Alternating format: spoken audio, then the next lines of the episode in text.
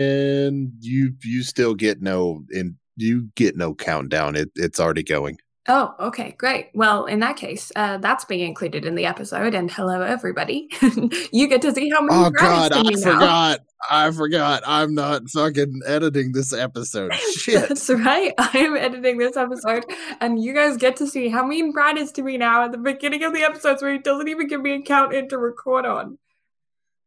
Oh, I got to keep you on your toes, mate. I got to keep you on your toes. Yeah, that's fair. But anyway, we are. I'm B&B. not such a heartless asshole. Most of the time. but yeah, we are B&B Anime. That's Brad. I'm Blue. Today we're going to be covering Odd Taxi when we get to it because first we're narcissists and have to talk about ourselves. What? No. No. We no. No. No, never. so tell me about your week. Oh, my week has been my week's been kind of weird. I've been pretty closely following the um, Amber Heard Johnny Depp case. Um, uh-huh. because I very much enjoy law. There was a time in high school where I seriously considered going into law um, as a mm-hmm. profession. That's hilarious to think about now, considering, you know, art? Considering art and considering my brain trying to read things. Like i called this old taxi literally last episode when i was trying to introduce it. It's old taxi. Oh my god yeah that's right. I completely yeah. forgot about that. I edited that episode and you i did. forgot that. Yeah. so hey don't you dare mislabel this in all of the editing and uploading and what i will try but maybe i'll just sneak one in there just for funsies. Um but yeah, but yeah, I've been I've been pretty closely following that that trial. It's been very very interesting to me. Um, and American law I find very interesting in general. Um, mm-hmm.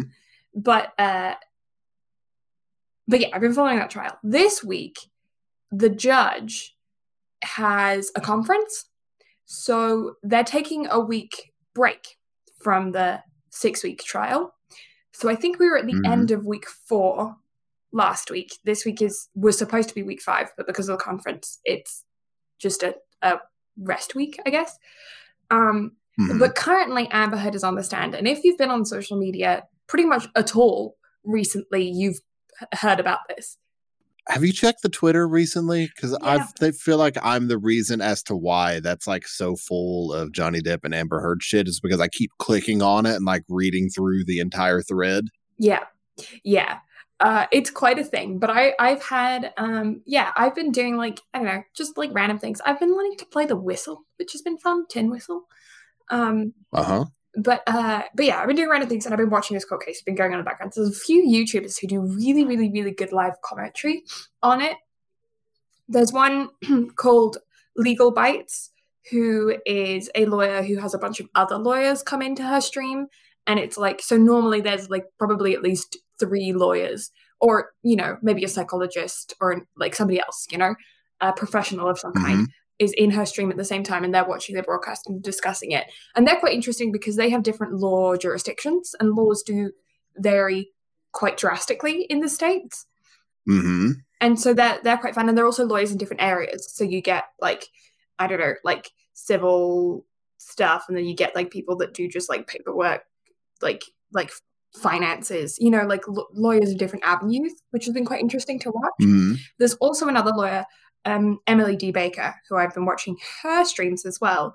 Um, and she's like a, a, she was a district attorney for like a good amount of years and stuff. I don't know. She's got quite the resume herself. So I've been hopping between those streams.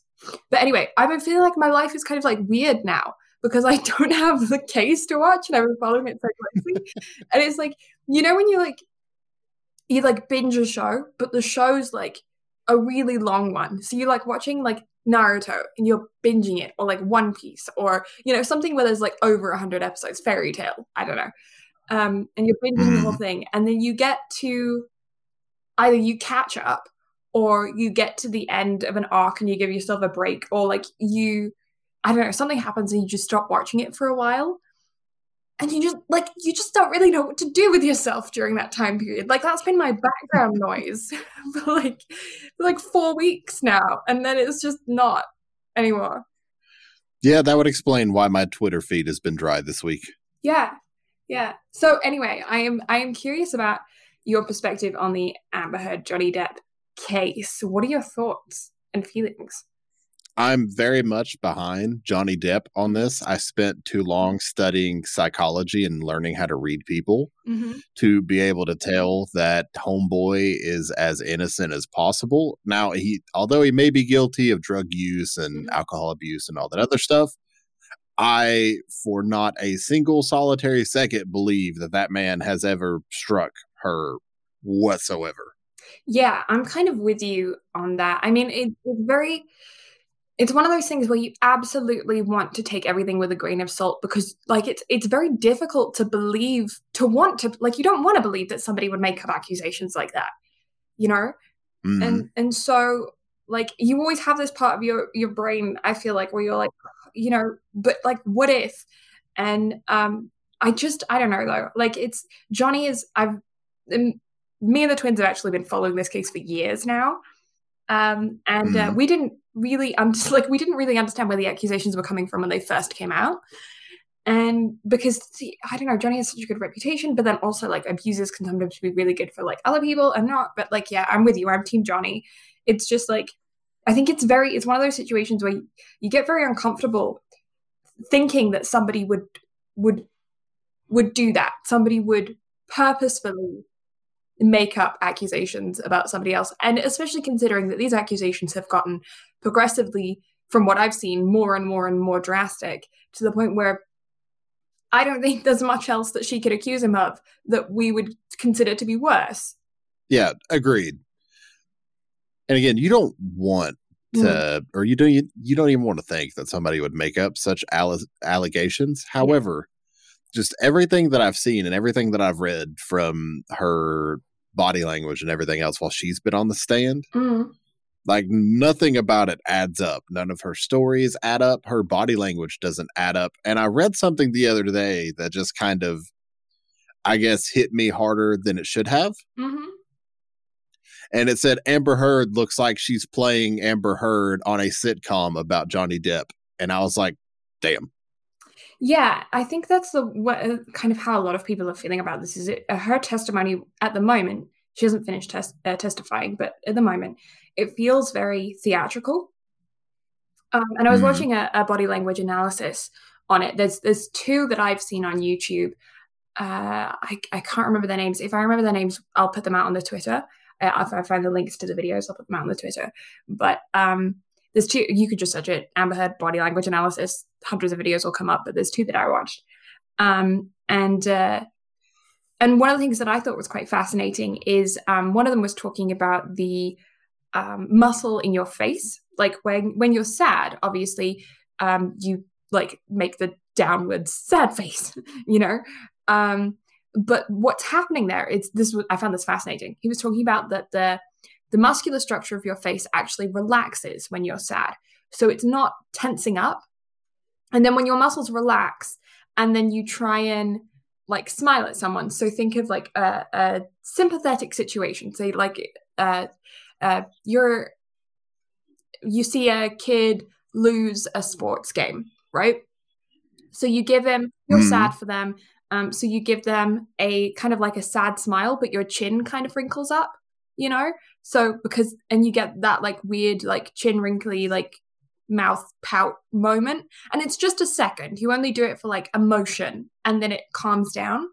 The reason why mm. Amber Heard's is seeming so theatrical, at least in in this person's what this person said, was because she's tensing that muscle instead of relaxing the the cheeks. I think I'm I'm explaining this weird. Watch the video if you don't understand. But like when you're sad, your your face relaxes, so then you get a sad mouth. But because she's got her face tense and it, she's holding that posture that we would normally only do for emotion of like sympathy, um, it makes it seem like it, there's something off-putting about it, and that's why it's seeming like a huge performance. Is because she's not doing this mo- this motion that should just be a quick motion. She's doing it for like an entire sentence. You know? Mm, yeah. Yeah.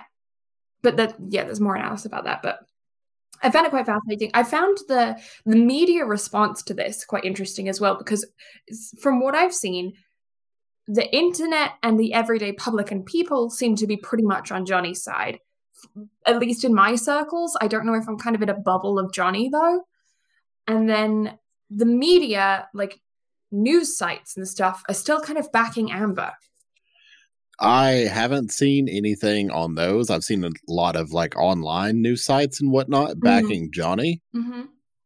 I do see a lot more mixed things, mm-hmm. like to where people aren't sure what to believe. And I feel like a lot of that is just like the media not sure which sides to take because sh- whenever inevitably one prevails over the other, regardless of whose side you're on, mm-hmm.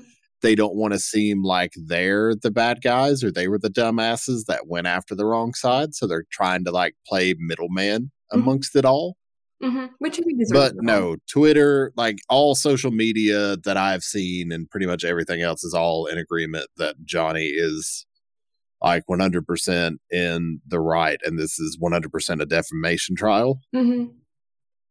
Yeah, I, I mean, first of all, I think it was just an incredibly toxic relationship both ways. I don't think either of them are right mm-hmm. for each other. They're probably both incredibly miserable in that relationship.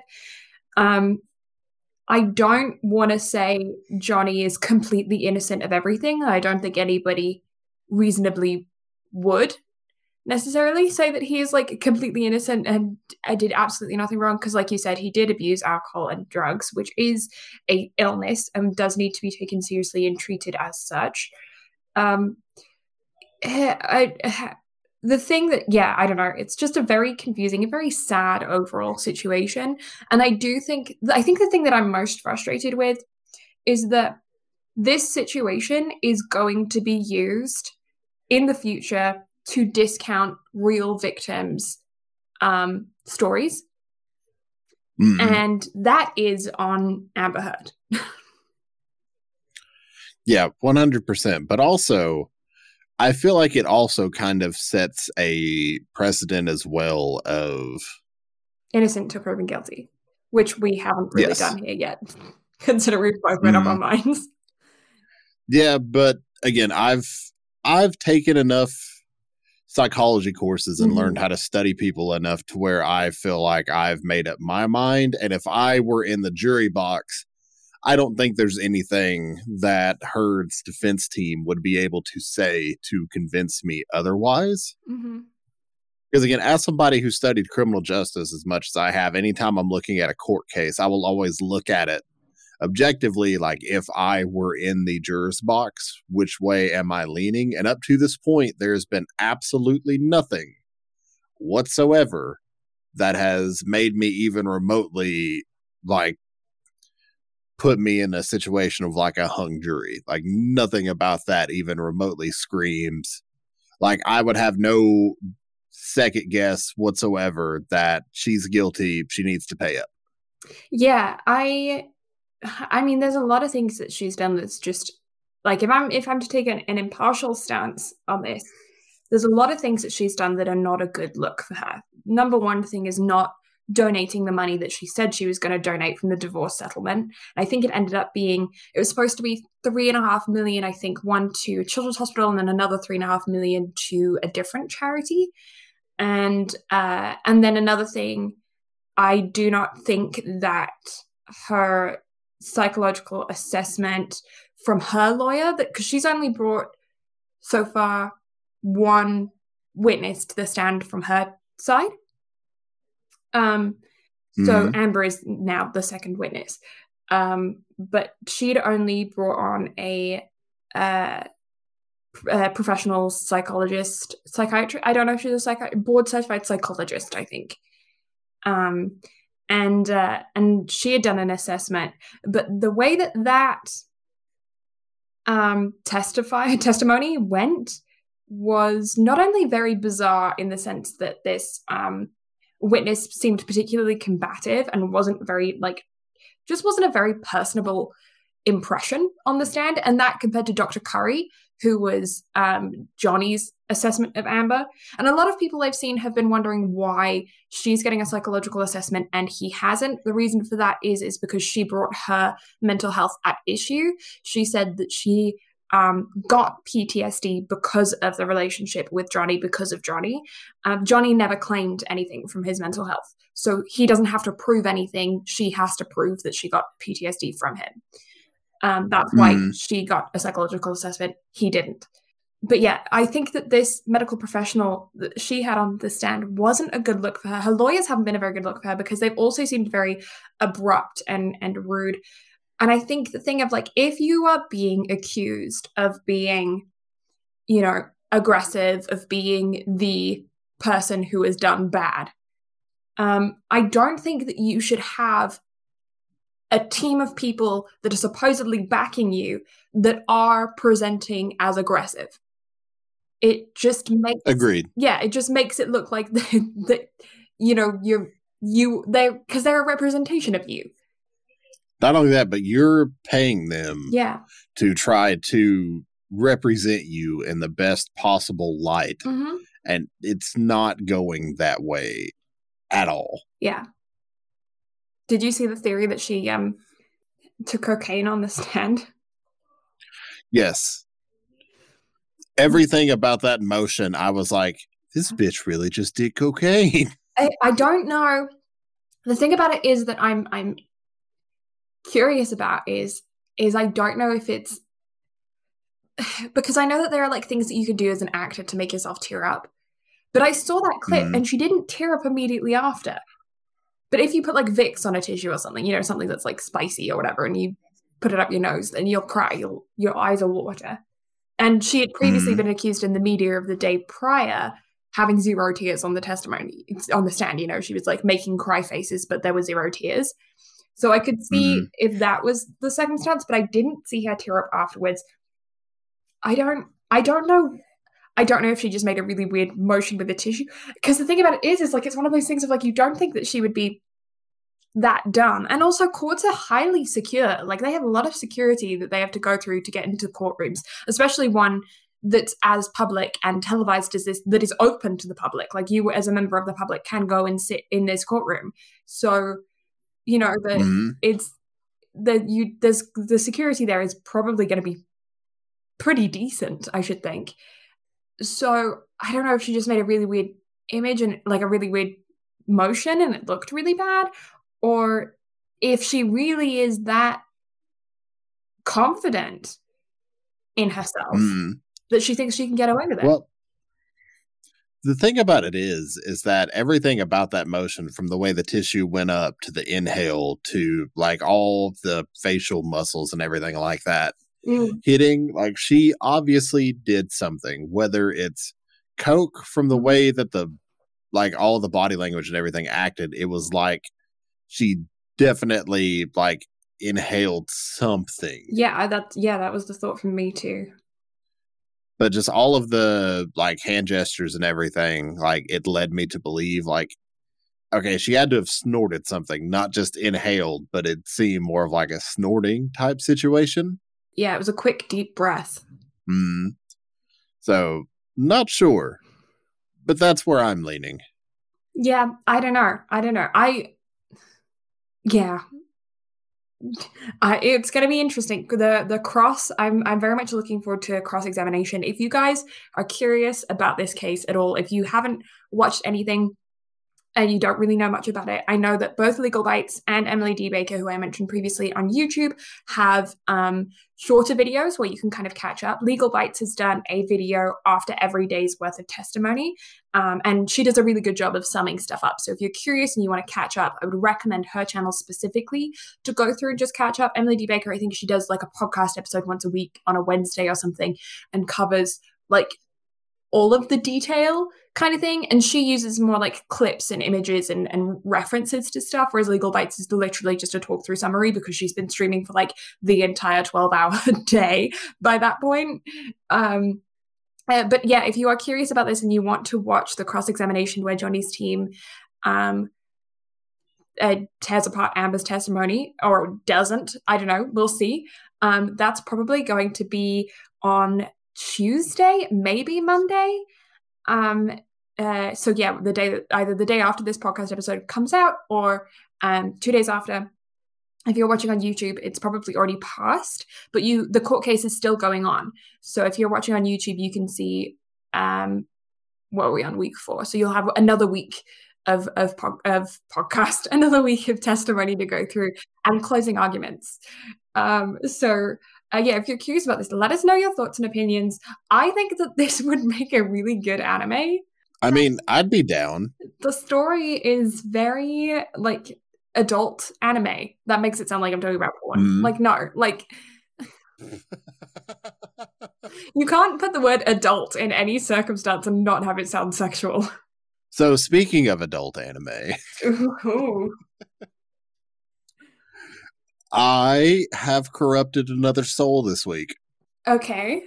So my friend Bonk that I've talked about on here a few times. Mm-hmm. Earlier this week, she was trying to find something to watch while she was getting ready to make dinner. And so we are just all chilling in Discord. And she was like, Yeah, I think I'm going to watch Attack on Titan. I was like, Or, or, hear me out. Mm-hmm. Food Wars. She's like, All right, bet. I've corrupted another one. it is so good. It's so, so, so good. God, it has no right to be that good it's at so all. And yet, uh, God, it's amazing. You just got to get past the weird of the first season. And once that's over with, you're, you're golden. Yeah. Like the show yeah. just gets so much better. And she got far enough into the season to where I think she started to realize that. Yeah. But I was afraid I lost her after the first episode. I was like, fuck. No, it's like you We've lost another one to how weird it is. Yeah. Yeah. But nope. Nope. She's hooked. I win. Good. I'm glad. I'm glad. I still think uh, about some great. of the food from I, Shokugeki no. I still like, I'm like, oh God, I wish I could make that. so she brought up a really good point of something that I need to do in the mm-hmm. future. So whenever I eventually move back out onto my own and get my own place again, mm-hmm. what I need to do is finish collecting all of the manga mm-hmm. and then do a stream series and then therefore upload it onto the YouTube channel of me making every recipe from the Food Wars manga because every volume has a recipe from the show in it. Ooh, yeah, you should so do that. I was like, that's a great idea. I'm going to do that. Yeah, you should so, so, so do that. I've already got the first two volumes, so I'm working on it. Then you have to send me all the vegetarian ones. I can do that. Yeah.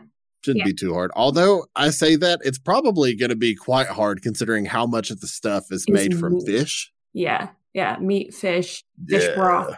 That's very common though. It's like um one of the biggest things of, of like is why I've always spoken about when I go to Japan.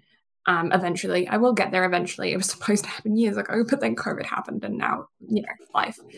Um, but when I when I finally go to Japan, it's going to be I'm gonna it's gonna be one of those moments where I'm like, okay, I have to relax my vegetarianism, I guess. Mm-hmm. Um, you don't have to. You can be fully vegetarian in Japan, but a lot of the things, even if it's like just like a broth soup and there's no chunky meat in it at all, they still have like anchovy oil or um, like something small in it that is an animal product. Um, or it's like they use yeah it's like beef broth or something i don't know and it is possible to do it more and more mm. as, as it as it gets as as vegetarianism becomes like a bigger thing out there um and like the the buddhism and stuff like it's a big thing in certain areas but it is it is more difficult than out here i think from what i've heard from other vegetarians yeah yeah um, and especially considering that I don't just want to stick to the cities, I want to go to like small town places. Um, it's you know, mm. it is what it is. Yeah, I definitely think a short conversion over to pescatarianism would probably be a good idea. Mm-hmm. Just solely for the trip, just so you know you don't starve or become malnourished. Yeah, well, I mean, the the biggest thing for me, the reason why I'm vegetarian isn't necessarily because I don't like meat, you know, and it's not like I have anything against any any meat eaters or anything. The biggest thing that I have issue with is the amount of waste that is created in the meat industry and how bad it is for the environment mm. and a lot of the time how cruel it is to the animals depending on which source you get your meat from. You know, I know that there are exceptions. Um I feel like in my head at least um fish countries like countries that eat heavily fish or fish locations. I feel like if you're in like I don't know New Orleans or something, um, they probably do it as well. You use a lot more of a fish than you do of like a cow. Oh yeah, definitely. Yeah, so there's less waste. And I mean, even Asian countries are really good about letting like no part of the fish go to waste because even the bones can be made for stock. Yeah, well, that's one thing that I've found. I mean, England is isn't the best but we do tend to eat more offal than you guys do out here in North America. I say you guys, I live out here in North America. Um, than out here in North America. Things like, you know, steak and kidney pie or um liver and onion pie or whatever, like those kinds of things aren't like Blech. Yeah. they're not like normal to have. Mm-hmm. Whereas like you can you can get steak and kidney pie at like a pub in the UK. Yeah you know? So i feel like there's just more of more of this waste. And that's coming from someone like i live in alberta as well or like my parents are in alberta. When i'm not in toronto i'm in alberta. And You're in the beef capital of the world. Yeah it is. Yeah there's a heck of a lot of beef that comes out of here. So every day i'm seeing these huge cows. And then i get to this shop and i don't see all of their parts there. And i'm in the place where they're they're there, you know? So it's like out of all of the places that you would think that would have everything you could buy, you mm-hmm. don't, you know? And I just get curious as to where all the rest of it kind of goes. Like, what do you do? I think with a like true butcher shop, you have a lot more mm, options mm, and have true. the ability to get a lot more parts of the cow because butchers definitely aren't going to waste something like that. Yeah. But a but a lot of larger chain establishments and stuff like that, I can guarantee you that there is a lot of waste because of stuff like that. Mm-hmm. Yeah, because I'm just like I because I really want um a uh, like a bone handled knife. I think that would be really cool. And so I'm like, I want to get like a cow hip bone, so mm. I can mm-hmm. like make shit out of the hip bone. Like I think I don't know. That's just a side story. I'm a vegetarian, but give me a cow hip. like I that sounds like a very hip idea. Yeah. But like I feel like that would be that would be really cool to like make stuff out of it. And like I've had moose meat before and that was really good. Um I think I spoke about this a few times, but like the twins' uncle is a hunter and everything, and I went up to go stay with them in in buttfuck nowhere, Newfoundland. And um uh had moose meat out there. And it's like those guys use every single thing. And I think most hunters and stuff do. Like if they're they're killing their own game, then they're gonna mm. make sure it's worth it. You know, they have to drive all the way out into the mountains or whatever to go and do all this, process it, and get their license and and pay for the gas. Like it's it's not cheap to do that. But yeah, anyways, that's my rant. Let's get into old tax. Old, I did it again. Odd taxi. Damn it, Blue. show this show some respect. It deserves it. Nah, Nah, I'm to get the name wrong every time. Odd Taxi. It is um very much for adults. Oh, 100%. Like yeah. this is not for kids no. whatsoever. No, it's rated a PG-13. I'm jumping ahead of you. You get to do your background stuff after today because I'm going first. um I mean, it's not like even if I went first, you have the ability to control the narrative considering you are editing this. You can make me sound like the biggest asshole possible. Yeah, I can do that. I was just thinking if I remove if I remove the word sound, you can make me the biggest asshole possible, and then take out how can I how can I make that to say that you say that you are the biggest asshole possible? I'll figure it out. I am the biggest asshole possible. Oh, you did You're it. Welcome. You did my There's your sound bite for the episode. There's your sound bite for the episode. You're welcome. But also remember how much dirt I have on you sitting on my hard drive. That's true. Okay, fine. Fine. Because how much stuff have I sent you that I've cut from episodes? That's true. That's true. Oh, in fact, I have a joke from last week still sitting on my hard drive. Oh, yeah, that's true. Okay, fine, fine, fine, fine, fine. Anyways, PG 13, which I thought was low considering the content of this show. I will disagree to the point of if I can go watch Doctor Strange today, yeah, and that is classified as a PG thirteen, Mm. then this is mild compared to that. So yes, PG thirteen is fitting. If I hadn't just watched Doctor Strange, I might agree with you. But after watching that, that's a PG thirteen. God no, this is PG thirteen every step of the way. Okay, good to know. Well, But it's too, it's too smart for I I, feel like thirteen year olds to be able to understand though. oh, crash. Yeah. Um. So, like from a rating perspective, yes, it is 100% a PG 13, but parental guidance is definitely needed Mhm. for the sole fact of this is not for everyone. This show, I'm not going to lie, made me uncomfy watching it. I don't know if it did the same thing to yeah, you, yeah.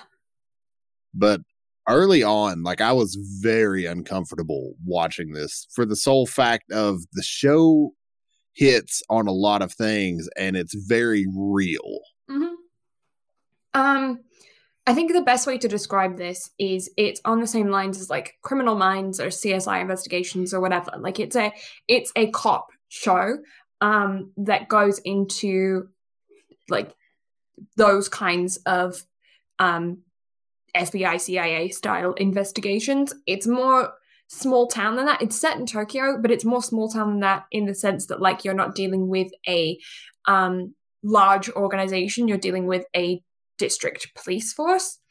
Um, but it is, you know, pretty much everything that you can check the boxes on with those criminal shows. Um, you got your gang violence, you've got your, you know, young people involved. Like it's a, um, it's a it's a cop show. So with that, the the plot is very interwoven. It's smarter than Criminal Minds or CSI Investigations or whatever because it's not like um, one story wraps up in an episode. This is an entire season worth of one story, and um, things get revealed. Things you start off on a very confusing foot. You get more and more and more confused, and then slowly things get revealed as you go. Um, so it's one of those ones that uh, it deals with heavy topics. It's you have to pay attention to it or you're going to miss things. I think even if I rewatch this a second, third, fourth time, I would still notice new things. There's a lot of foreshadowing that you don't realize is foreshadowing. There's twist turns, surprise corners. Um, it's wrapped up in a cutesy anthropomorphic uh, animals are humans vibe. You know, like um, uh, uh, like most children's cartoons. I feel like like you know, like Arthur or um, uh, I can't think of anything else now.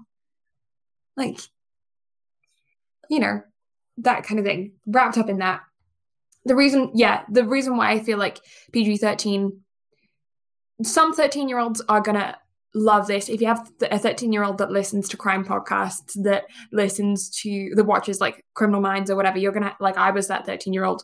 Um, you you might have some of them that absolutely jump on this shit and they love it and they love every second.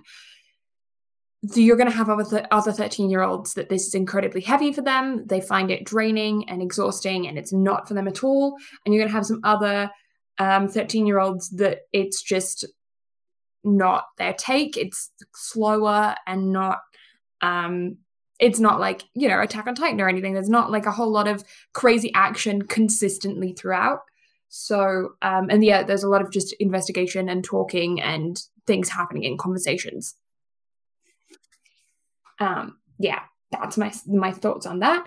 Um Rating it is a 4.33 out of 5 on Anime Planet or an 8.66 out of 10. It is an 8.75 on My Anime List, which means that this is one of the rare shows that ranks higher on My Anime List than it does on Anime Planet. Um, I've said this before, but I'll just reiterate. My Anime List gets a lot more votes than Anime Planet. The reason why I take Anime Planet into consideration is because that's where I get our dropped rate from. But My Anime List gets a heck of a lot more votes. I find them to be pretty much consistently the same, except Anime Planet is usually like a half a point to like 0.25 higher than my anime list. It's very rare that they're drastically different, which is why I feel like the drop rate is reasonably like accurate. This drop rate is a 5.62, which I think is small for a show like this. Yeah, I kind of expected around that amount, maybe even a little bit higher. Yeah. Just because this show is not for everyone. Mhm. Again, this is something to where if you take it at face value and don't pay attention to a lot of the underarching subplots, Mhm. you're not going to appreciate the show for what it is. But I I have absolutely fallen in love with the premise of this show. The show was created from nothing and became something amazing. The manga began serialization right before the anime was released, which tells me that the anime went into production before the manga was ever made. Mm. So, for a show this deep and a Mm. show this intelligent, like this was on Bunny Girl Senpai levels of intelligence and overall like overarching story points. Like I I hold this in that high of a regard because Bunny Girl Senpai is for me at least the standard of what like how psychological and intelligent a show can be. It's like Bunny Girl Senpai, Death Note, first half of Death Note, anyway, that type of thing. Mm. And Yeah. so this was right up there with it. Yeah, this show has, um, like I said before, it's got a lot of foreshadowing in it.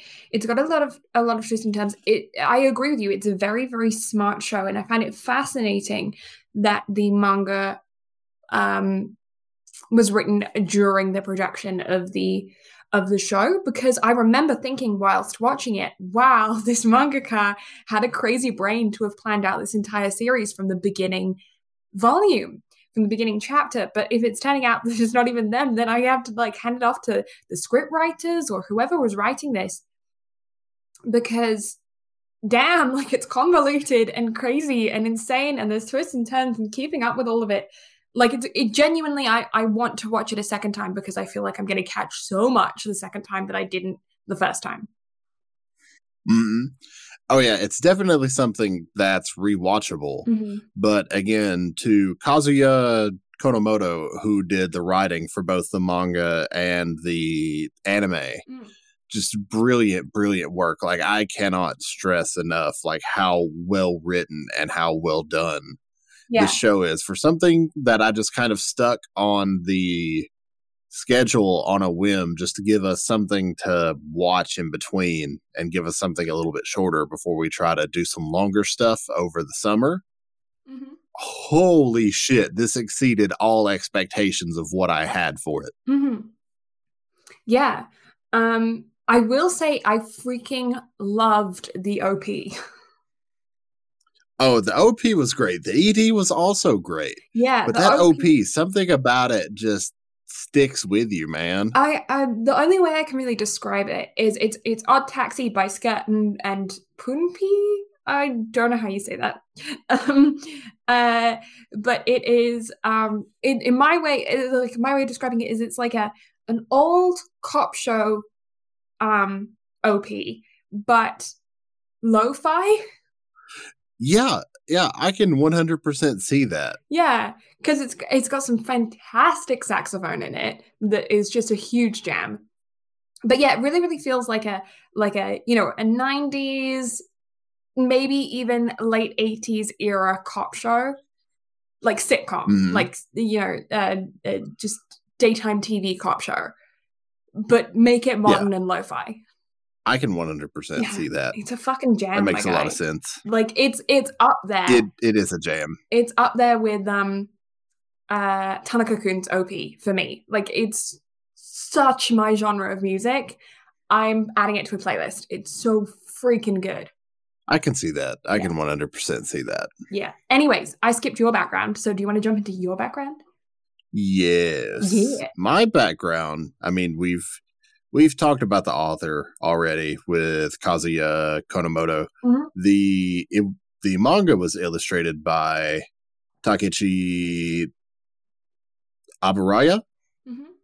It's a seinen, which makes sense. There's nothing shonen about this whatsoever, really. Mhm. The original run or the manga began serialization on January 15th of 2021 and is running to present for a total of 3 volumes. I don't know if that means that the manga will eventually progress further than the anime. I hope it doesn't Mhm. because I'm totally content with the ending that we got. Yeah, But I, that's just me. Like I don't I don't want to get greedy with this one. I am seeing in some reports that there is a film. I'm just looking that up. Oh, there is Yeah, a film. A film which reconstructs the Odd Taxi TV anime and also depicts what happens after the TV anime's finale. So it's a yeah reconstruction film that also then depicts after the finale. I let's see what it's rated. It's rated a six point two eight out of ten. Hmm. So like two and a half points lower. It also hasn't released in the US yet, though. So I'm curious how it'll be once it releases in the North American market. Mm-hmm. Because again, that's entirely the Japanese market. Right. So I'm quite, quite curious to see. Although, if it is a retelling of the original show, I definitely think this is something that I probably would take a few friends to the theaters to see. Mhm. Just because I'm curious how they would handle it and enjoy it in that type of situation. Because I have some friends that would absolutely enjoy it, Mm. and then I'm there are others to where I would just kind of want to see their reactions Yeah. to it solely because they're into anime, but this isn't necessarily their style. hmm But I know they're mature enough to understand it and appreciate it. Yeah. So it'd be interesting. Yeah. But as far as more background goes, we have Studio OLM, who is behind making this before we get into that info, because I can rant and rave all day about OLM, and y'all will have heard me rant and rave about them. But before that, the anime began in April of 2021 and ran through June of 2021 for a total of 13 episodes. hmm Now, back to Studio OLM. They are most well known for Pokemon and Berserk. hmm However, another little something that we covered not too long ago that has grabbed a hold of my heart and not fucking let go is Komi Can't Communicate. Yeah, yeah. I'm also just on their site and I'm seeing that they have done Major 2 as well, Major the Second. Major Second. Yeah, I think we talked about that whenever we did Komi. Mm. I just didn't find that pertinent to me this time because I also looked this up right before we sat down to record while I was still talking about Doctor Strange. Did they do the first season? Only seeing Restaurant to Another World. I think they just did the second season. Right. Yeah, I don't think they did the first season. Mm. My brother read the manga for that and he loved it. I've also read the manga for it. Here's the thing the manga, absolutely phenomenal. The anime, I don't much care for. Interesting. I feel like the story of the anime just doesn't match up with why I fell in love with the manga. Interesting. You'll have to let me know if your brother has actually watched the anime to Mhm. get like his perspective on it as well. Because again, I've done both. And in fact, if it tells you anything, I think I dropped the anime. What? Like that's how little it held my attention. Well, then maybe that's why they did the second season with a different studio. Maybe. So maybe I need to pick it up from the second season and see how it Mm. goes. I don't know. Mm. Well, so far the studio's been pretty pretty good hits for us. I mean, yeah, Komi did extremely well. If we ever did Berserk, I felt like that would be a hit. So, you know, we out here, we gaming. Badminton anime level play. Yes, it's currently airing right now. Well, they've done that. They're doing that according to Anime Planet. You've got a badminton anime currently airing. You've got a competitive dance anime currently airing. You've got a golf anime currently airing. And it's a shonen golf anime, so do with that what you will, but it's also about a very well written female cast. Interesting. Needless to say, the summer season, we're not going to lack for content that I'm going to make us watch. I'm so excited. You again, mate, you have no earthly idea. I'm watching so many shows right now to where if I literally have to sit down and try to decide what to schedule where my brain is going to fucking malfunction. There's so so many cool things that I'm looking at right now that my brain is getting overwhelmed and we're getting distracted. Back to old taxi. Odd taxi. Told you my brain was distracted. Damn it, Blue. Yeah, again, and this isn't something you're doing for a bit either. This No. is just literally your brain being your brain. I know you well enough to where I recognize that this is not a bit. It's not a bit. I kind of wish it was a bit because then at least it wouldn't happen in just like my everyday life. But this is a consistent thing for me. right? I replace a word and that's it. I know you well enough to know that this is not a bit, No. but I should play it off like it's a bit. I should play it off like it's a bit just consistently. Just like every day the rest of my life, just like, yes, I meant that word. Yeah, like just just do that, especially in real life too. It'll just be really good for riffing. Sometimes I just blame a concussion that I had when I was like 10. And I'm like, yeah, it was a concussion that I had. I'm like, I'm fully recovered from that concussion. It's fine, but I'm going to blame it on that. Well, I mean, no joke. People wonder about my short term memory all the time, and I tell them like I got a really bad concussion and then went to fuck to bed. Mm. Me so too. who knows? That could be the reason for my short term memory. It could be ADHD. It could just be my brain not giving a fuck. At the end of the day, who really knows? Honestly, you're like the male reflection of me because, yeah, ADHD, concussion, went to bed like an idiot, just sometimes a bit dumb. uh, again, this is why we get along so well, and that's why this podcast works Yep. so well. I had the opportunity to be the first guest on a friend of mine starting up his own podcast.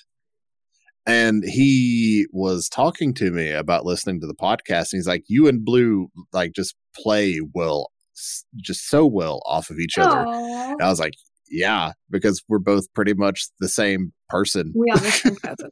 We're actually the same Like, person. we- we are i mean we're quite like we bicker like siblings we Uh-huh. have very similar backgrounds to a lot of things yeah. like everything about this just works and we're just idiots loving anime what i don't get it Yeah. Brad's the middle sibling in my family. pretty much Yeah. like i i definitely fall there age wise Yeah. i feel like we had a point for this bit and then it just It's kind of just- fell off the rails oh god it's midnight for me Yep. It feels like midnight for me, but it's not. Odd taxi. Da-na. Odd Taxi. God, I could just sit here and go on and on about this show. Yeah, okay. So I don't think we can describe it any more than we've already described it without huge spoilers because this is one of those shows that if you know any tiny detail about it kind of spoils. Um so I don't recommend it it's rare that I do this especially with something that I'm going to put like trigger warnings on.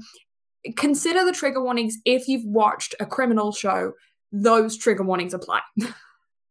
so Pretty much. yeah.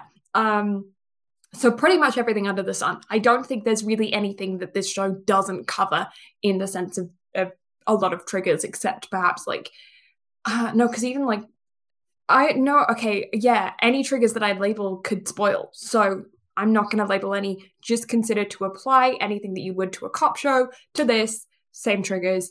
Um and yeah, if you are interested in watching this, I rarely do this. I don't recommend you read up anything about this show before you watch it. I don't recommend that you check out reviews or even a synopsis of the show will spoil stuff if you ask me. Trailers will probably spoil.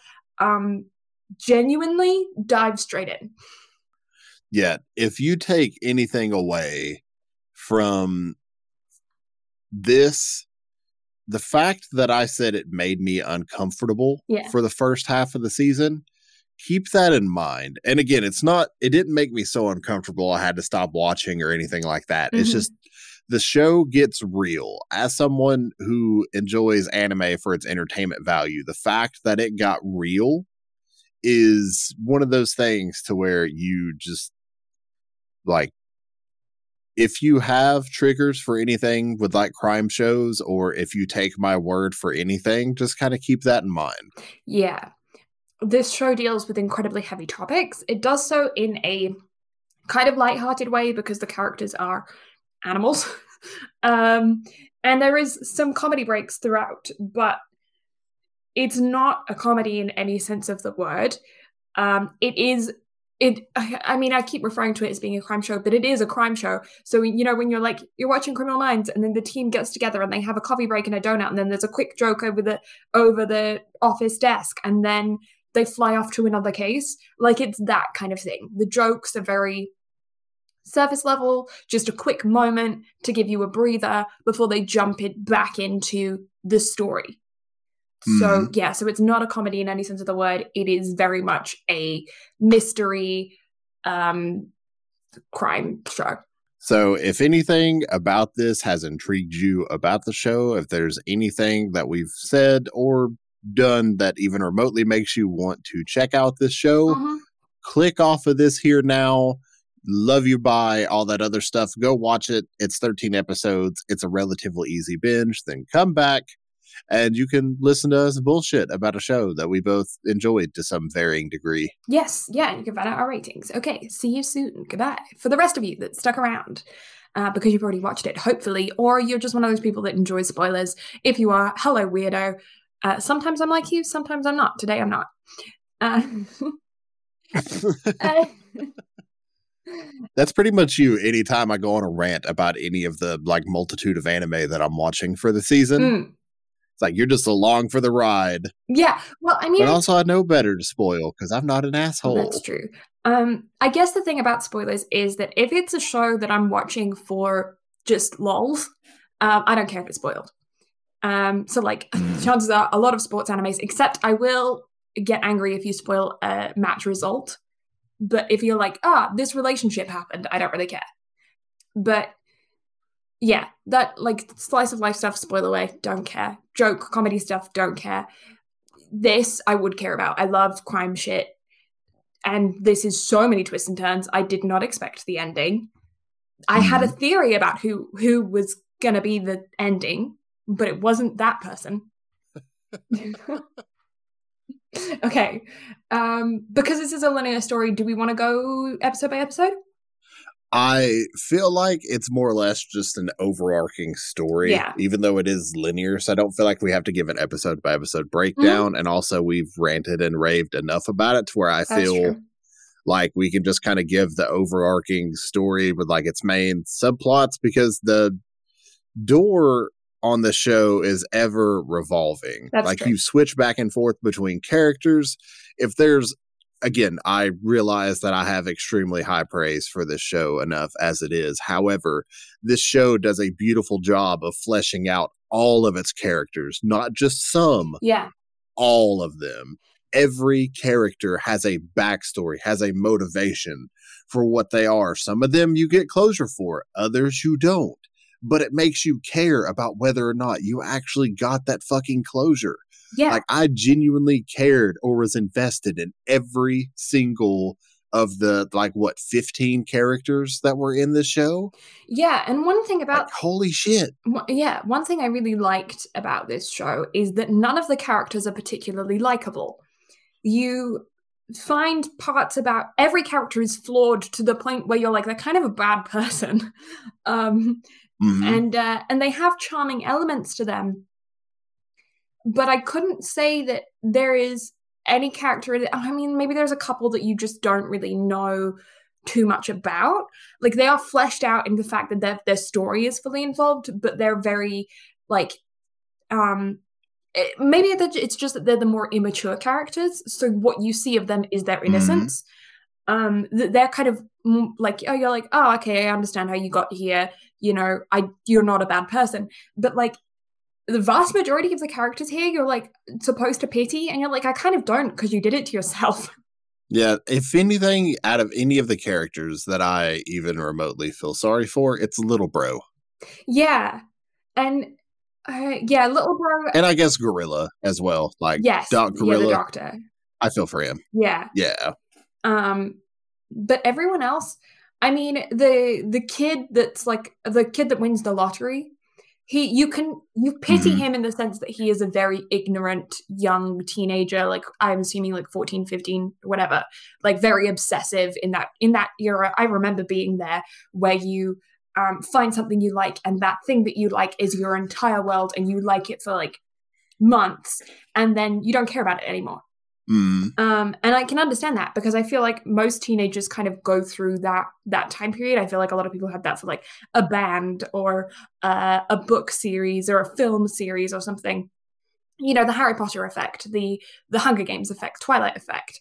Um, I think it's I think it's noted a lot more in teenage girls that you see it, but I think it happens just as frequently to teenage boys who get obsessed with like Cars or the Fast and Furious franchise, or those are the only things that are coming to mind. Apparently, is right now is Cars, but um, but a lot of guys get obsessed with anime around that time as well.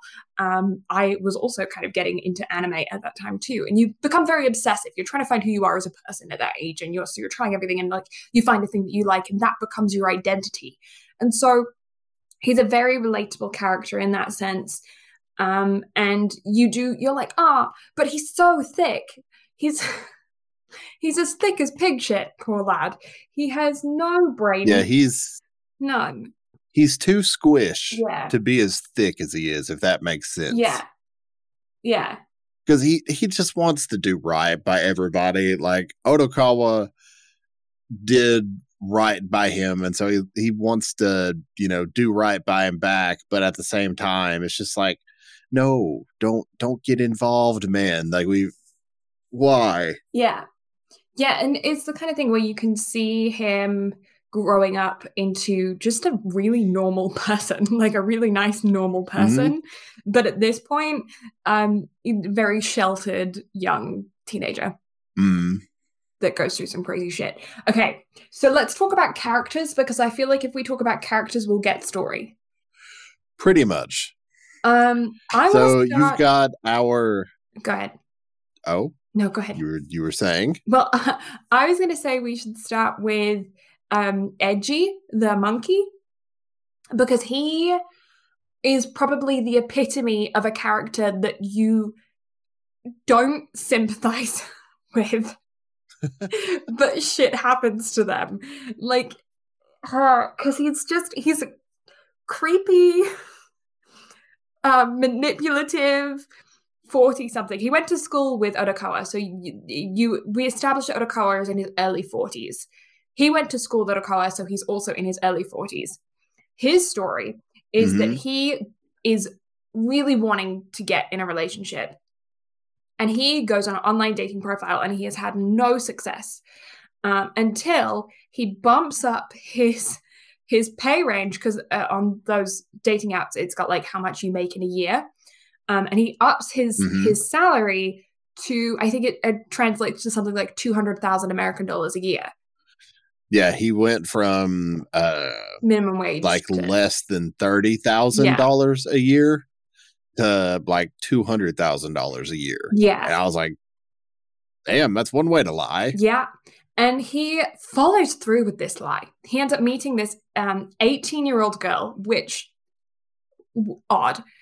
Um, and uh, and he's talking with her on the app. Odokawa straight up tells him, like, my guy, you're being scammed. Like, shit's gonna happen. Like, and he's like, no, no, no, she's Mhm. real. He's like, yeah, but just because she's real doesn't mean that she's not.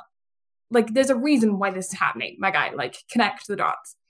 Um, and uh, and he is progressing with this lie. He goes through with it. He goes through with it. He goes through with it. He takes her on expensive dates that he can't afford. He's saying that he is in these circles all the time, but he doesn't even know how to act in these circles. So the secondhand embarrassment is huge with him, and um, and he follows through with this to the point of buying an engagement ring, telling his mom that he is going to get married, taking out a loan from the gang, and saying Eh, like going through with the act of going to propose to this 18 year old girl who believes he is r- really rich. And and then he gets kidnapped and shit hits the fan for him but the whole time like shit is hitting the fan for him. You're like you're a weirdo. Like you were gonna Yeah. trap this girl. You were gonna marry her before she knew what you were actually like and then what were you gonna do? Take her to your apartment where you don't have the luxury bathtub you were talking about hmm Like this 18 year old girl, and you've just manipulated her into marrying you, and now you have to show your real face. And what are you gonna do? Like, dude. Yeah. So um, uh, he got his comeuppance in the end, though. Um, he has to work off the debt. And he turned his life around, Mhm. so good for him. hmm Maybe now he won't be dumb. I hope he won't. I hope he learned his lesson. Who do you want to talk about? Uh, I mean, can we talk about the little shit that just wanted internet clout for a minute? We can. Yeah, so he was a hippo, I believe. Hippo? Hippo. Maybe. I think he's a hippo. Taichi. Yeah, Taichi. Mhm. Yeah, a dwarf hippo Mhm. who is just so desperate for validation and internet approval to where he makes up a fake story about how Odokawa gave him some advice and wanted to take a picture with him just to kind of help his self esteem. And then in that photo, you are able to clearly make out Dobu, who is our like one of our main antagonists of the show. We learn that there are several throughout. Like he's the initial big bad, and then it turns out that there's a lot of big bads that we may or may not be Mhm. able to see. So he after that, after that post went viral because of Dobu being in it, he decides to essentially become Batman, but not Batman because he's too afraid to actually do anything. But he starts a cult where he can take everybody's money and he can reap the benefits. And then he eventually comes face to face with Dobu. Dobu beats the shit out of him and makes him apologize for everything that he did. And you kind of get growth, kind of. Uh, uh, debatably get growth. Yeah, he's um he's a, a very interesting character because of the the commentary of um internet the relationship the characters have with in, with the internet. Um, that's quite consistent throughout this Mhm. show. Um, you see that even with Shin, who who wins the lottery, um, and then posts his "I won the lottery" online, and um, because of that, gets the gangs after him. Um, and uh, and yeah, you but you see that you see that with him a lot with his mm, um he's like a, a Jake Paul, you know. He's like he he wants the clout and he's going to do what he needs to do to get the clout and he's it's got really low self esteem, so he's going to you know manipulate things to make them seem the way he wants and then he sleeps with his fans and then gets mad about it when they call him out and he claims himself to be a god um and uh, and tries to become internet detective and then has to follow through with it and hunt down real gang members and uh, then he realizes oh shit guns are real and can hurt people Yep. Then it's like he kind of decides to turn his life around, but at the end of the day, he doesn't really. no So it's like, oh, he might actually have growth, but then he sees uh something happen with Odokawa later on. He's like, oh, I got to take pictures. This is going to make for a great viral yeah picture video thing. And it's like, okay, you're back to your old shit again. Fuck off. Yeah. Um yeah. The I I don't think he really learned much. I think he may just change the avenue of which he tries to go viral. And I feel like because of that, the only logical like next segue of who to go into is actually going to be Dobu. Yeah, so Dobu is he's a very interesting character because when the show starts off, like I said, the way the show is set is that you don't know anything to start with and you're just thrust into the story and then you have to catch pieces as you go to build the story as you're already like four episodes in and you're still piecing who everyone is together. It's not a here's the characters, here's the plot, now we'll go. It's a just dive right in and figure it out as you go kind of story. Um, I saw someone in the comments compare it to a um, Tarantino style film, um, and I think that that's that's fairly a fairly reasonable comparison in the way that the story is set. Is that you don't get all of the information to start with. Yeah, that's fair. That's fair. Um, Dobu's one of these characters who you believe to be the end result villain um, in the beginning, and um, very quickly, well, I say very quickly, halfway through the show, you learn that there are multiple villains, and he kind of is and kind of isn't. Um, he's obviously a bad guy. He is in the gangs. He uh, has done some really, really bad shit to um, Shirakawa, who we will go into in a moment. Um, but he's also he the way he's described within the show is having his own sense of justice, and that is true to his character. He has his own morals. He follows the gang thing of like, you know, we don't jump into each other's business. Yes, he's my underling, but like, I'm not going to like step into his territory or whatever. I will keep him in line when I need to, but like, we have these unspoken rules that we follow. And he's very much like the, the noble gangster, if you know what I mean. Mm-hmm. Yeah. And then he is opposed by Yano, who is a porcupine that only speaks in rap. Yes. And then Yano essentially hatches the plan of robbing Homeboy, who won the lottery, of his winnings and taking that money and continuing his own growth and showing off to his boss that he's better and eventually just ousting Dobu. Yeah. So Yano started off being Dobu's um, underling and then gained like his ranking up. Um, I was not a fan of the rap thing. And this may have just been, I think the translators, I wrote just stopped, I think the translators did a very, very good job of keeping the rhyming pattern, of keeping it subtitled well. I consider myself to be a decently fast reader. I was having trouble reading the entirety of the subtitle before the next line came just because I think in the way that they had to translate it to make it rhyme, they made the sentences possibly longer um, and it's a very rapping mm-hmm. is fast paced. Um, you, I couldn't read the entire thing before the next one came on and process it and then read because obviously he was doing it in lyrics, so things weren't like it's not like when you're talking and you're getting straight to the point. There were moments where they had to add things or warp things or make things a little bit um, more around to the bush um, to to to make it fit.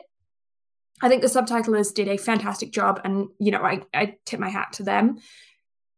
I would be interested to see this in English to see if it works better. Whilst being subtitled with his character, I found myself not reading his subtitles and then just reading the person who was responding to him subtitles and then getting the context from that. See, I feel like I didn't necessarily have that much of an issue with it. But also, with that being said, I also watched two other animes this week that had rap episodes. Mm-hmm.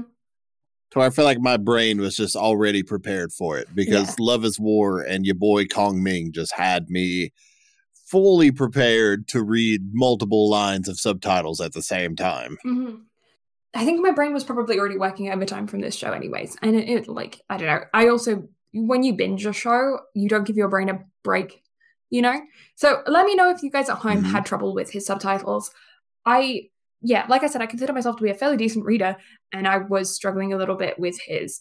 Um, and it just took me out of the story a little bit um, because of that. But I did find the moment where he dropped the rapping um, because of his frustrations to be a really good point of his character, which is why I don't hate yeah. the fact that he's a rapper because I just feel like for me it was an issues with it was an issue with the subtitles and with the fact that I just wasn't keeping up. Like it's more of a me thing than the show thing necessarily. Um Yeah. Uh because I found that when he dropped the act, he it was like a real um important moment for his character.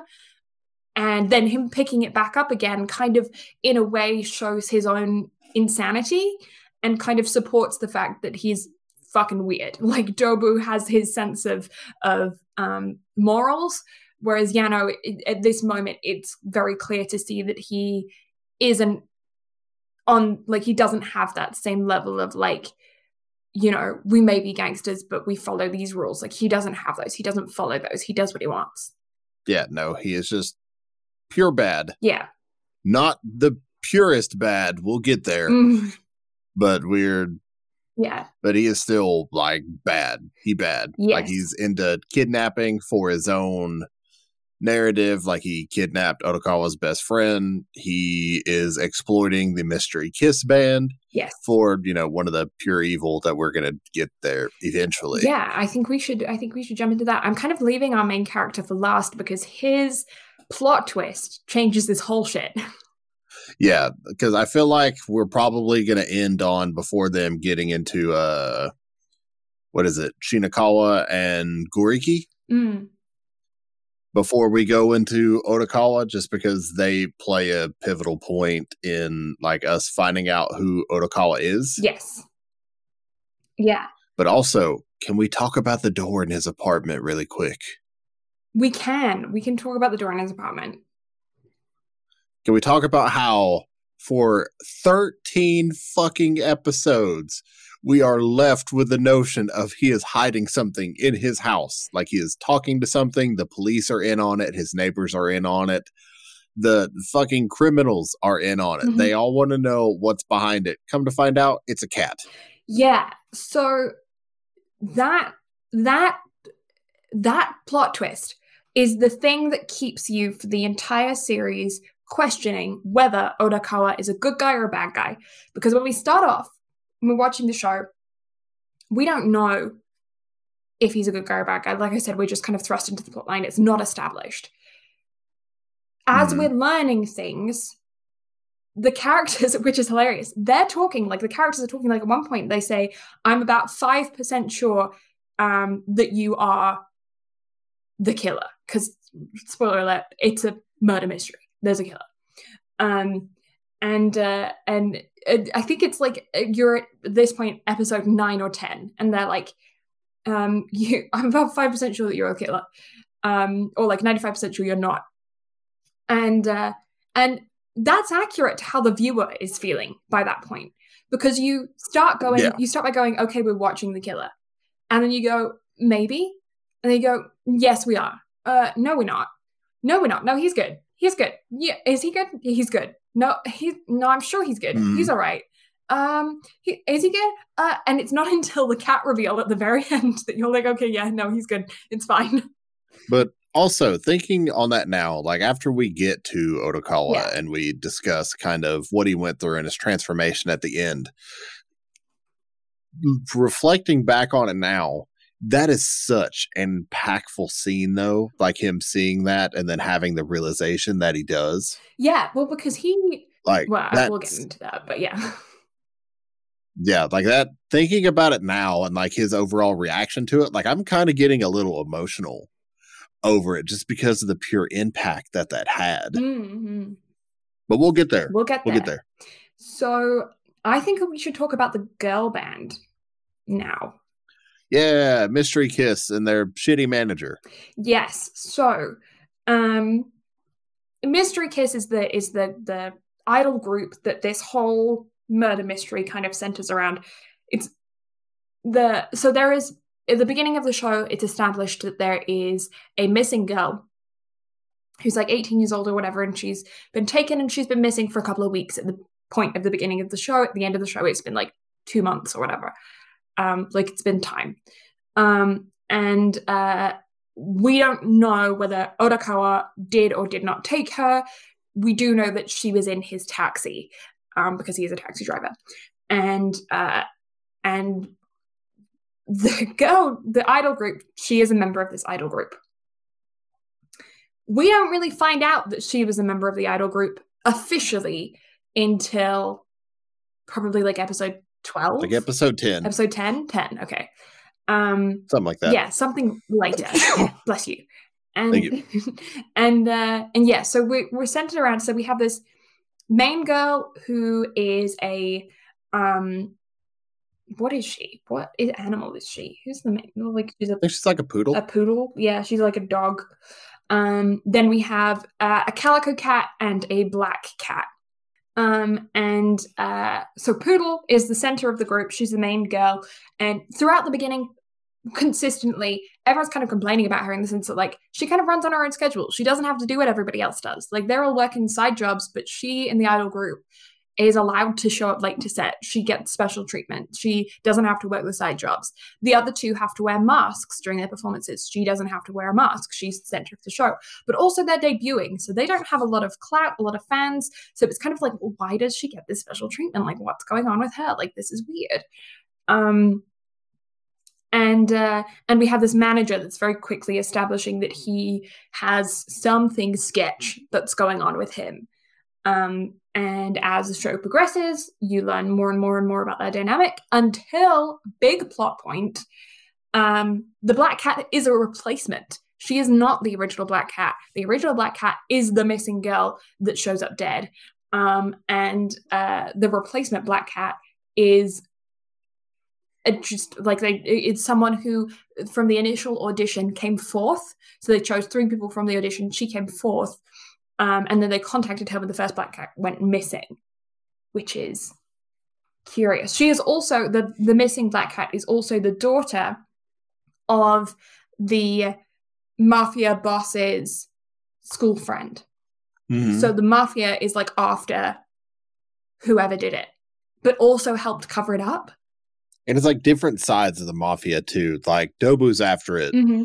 Because it's obviously has something to do with his boss, whereas Yano is after it solely because he's trying to cover up the fact that he's the reason the body's missing. Yes. Yeah, and he, but yeah, and and Dobu is the one who is then kind of accused of being, um, like they they he's number one suspect because he's kind of after it, he's investigating it, um, Odokawa is also a suspect because she was in his taxi. Um, yeah, it's a whole different situation. That reveal is the last reveal of the show. As the killer is the last, the last big plot plot twist of the show. So I think we should. Yeah, it's pretty much how the show ends. Like it's that point mm. that ends the show. Yeah, because you kind of get to the point where like everything's all wrapped up, and they're having their final moments of like, you know, this is how they're faring afterwards, and you're like, ah, so we're just not going to know. And you kind of get complacent with that fact of like, okay, that's fine. And then they reveal it and you're like, oh shit. He's like, damn it. Damn it. um, okay. So then we have the twins. So the twins are the two local police officers. They are raccoons. Uh, let's see here. Uh, meerkats. Oh, I would have never guessed. I wouldn't either, but I got the Wikipedia in front of me, so we're good. It makes sense. Okay, so they're meerkats. Um, and they are one of them is dumb, apparently. Like you get the impression that he's dumb. Um, and the other one isn't. Um, the one that isn't is in on all of the bad shtick. Um, with Dobu, like teamed up with Dobu. And then the other one is um like he's one of those characters that you that is probably the only truly good character in the show, other than mm-hmm. the Doctor. But he's just very hurt, I think, and reacts on the emotions that he's feeling. Yeah, because he's not used to like having to deal with certain things mm-hmm. and he's very trusting of his brother he's not trusting of other people but whenever it comes to his brother he's like hardcore like i got you no matter what yeah yeah so we find out that they are orphans and the reason why they have such an initial bad impression, or at least the dumb brother has an initial bad impression with Odokawa, is is because their parents were killed by a taxi driver in a hit and run. Um, and so they are part of this um, support group of young orphans that are then given placements and funding to deal with themselves um, and grow up how they want. And Odokawa, it is revealed, is also part of this group, um, as well as there was somebody else who was also involved in that. Can't remember. Uh, people at the bank. I think so. I don't know, but like several characters throughout are kind of sprinkled in that are also orphans of this organization. Turns out this organization is being funded by uh, the mafia boss dude. Oh yeah, I know what you're getting at now. Okay, okay, yeah. Um, and the reason why bad cop, bad twin, um, turned bad was because he felt indebted to the mafia boss for giving them the funding to to raise themselves and everything, and so turned bad to do deals for him to pay him back. Um, and and that's how he gets kind of warped up in this mess. hmm So then we have the comedy duo. Which doesn't really play too awful much of a point on the overarching plot. No, Like they interact with Odokawa and a couple others yeah, a couple of times, but that's really it. Although, again, they are very well fleshed out characters to not have fuck all to do with the actual plot point, yeah, but they are still like, I don't know if I would have liked the show without them, if that makes sense. yeah. So and they're they're such a there's such a scene setting part because they have a radio show where they're doing this the the comedy duo the straight man um act vibe thing um and that's pretty much always on in the cab during the first like eight or so episodes. I don't know a lot of a lot of the the show take the beginning half of the show takes place inside the cab. And these guys are always on the radio. And that consistency keeps you into the story.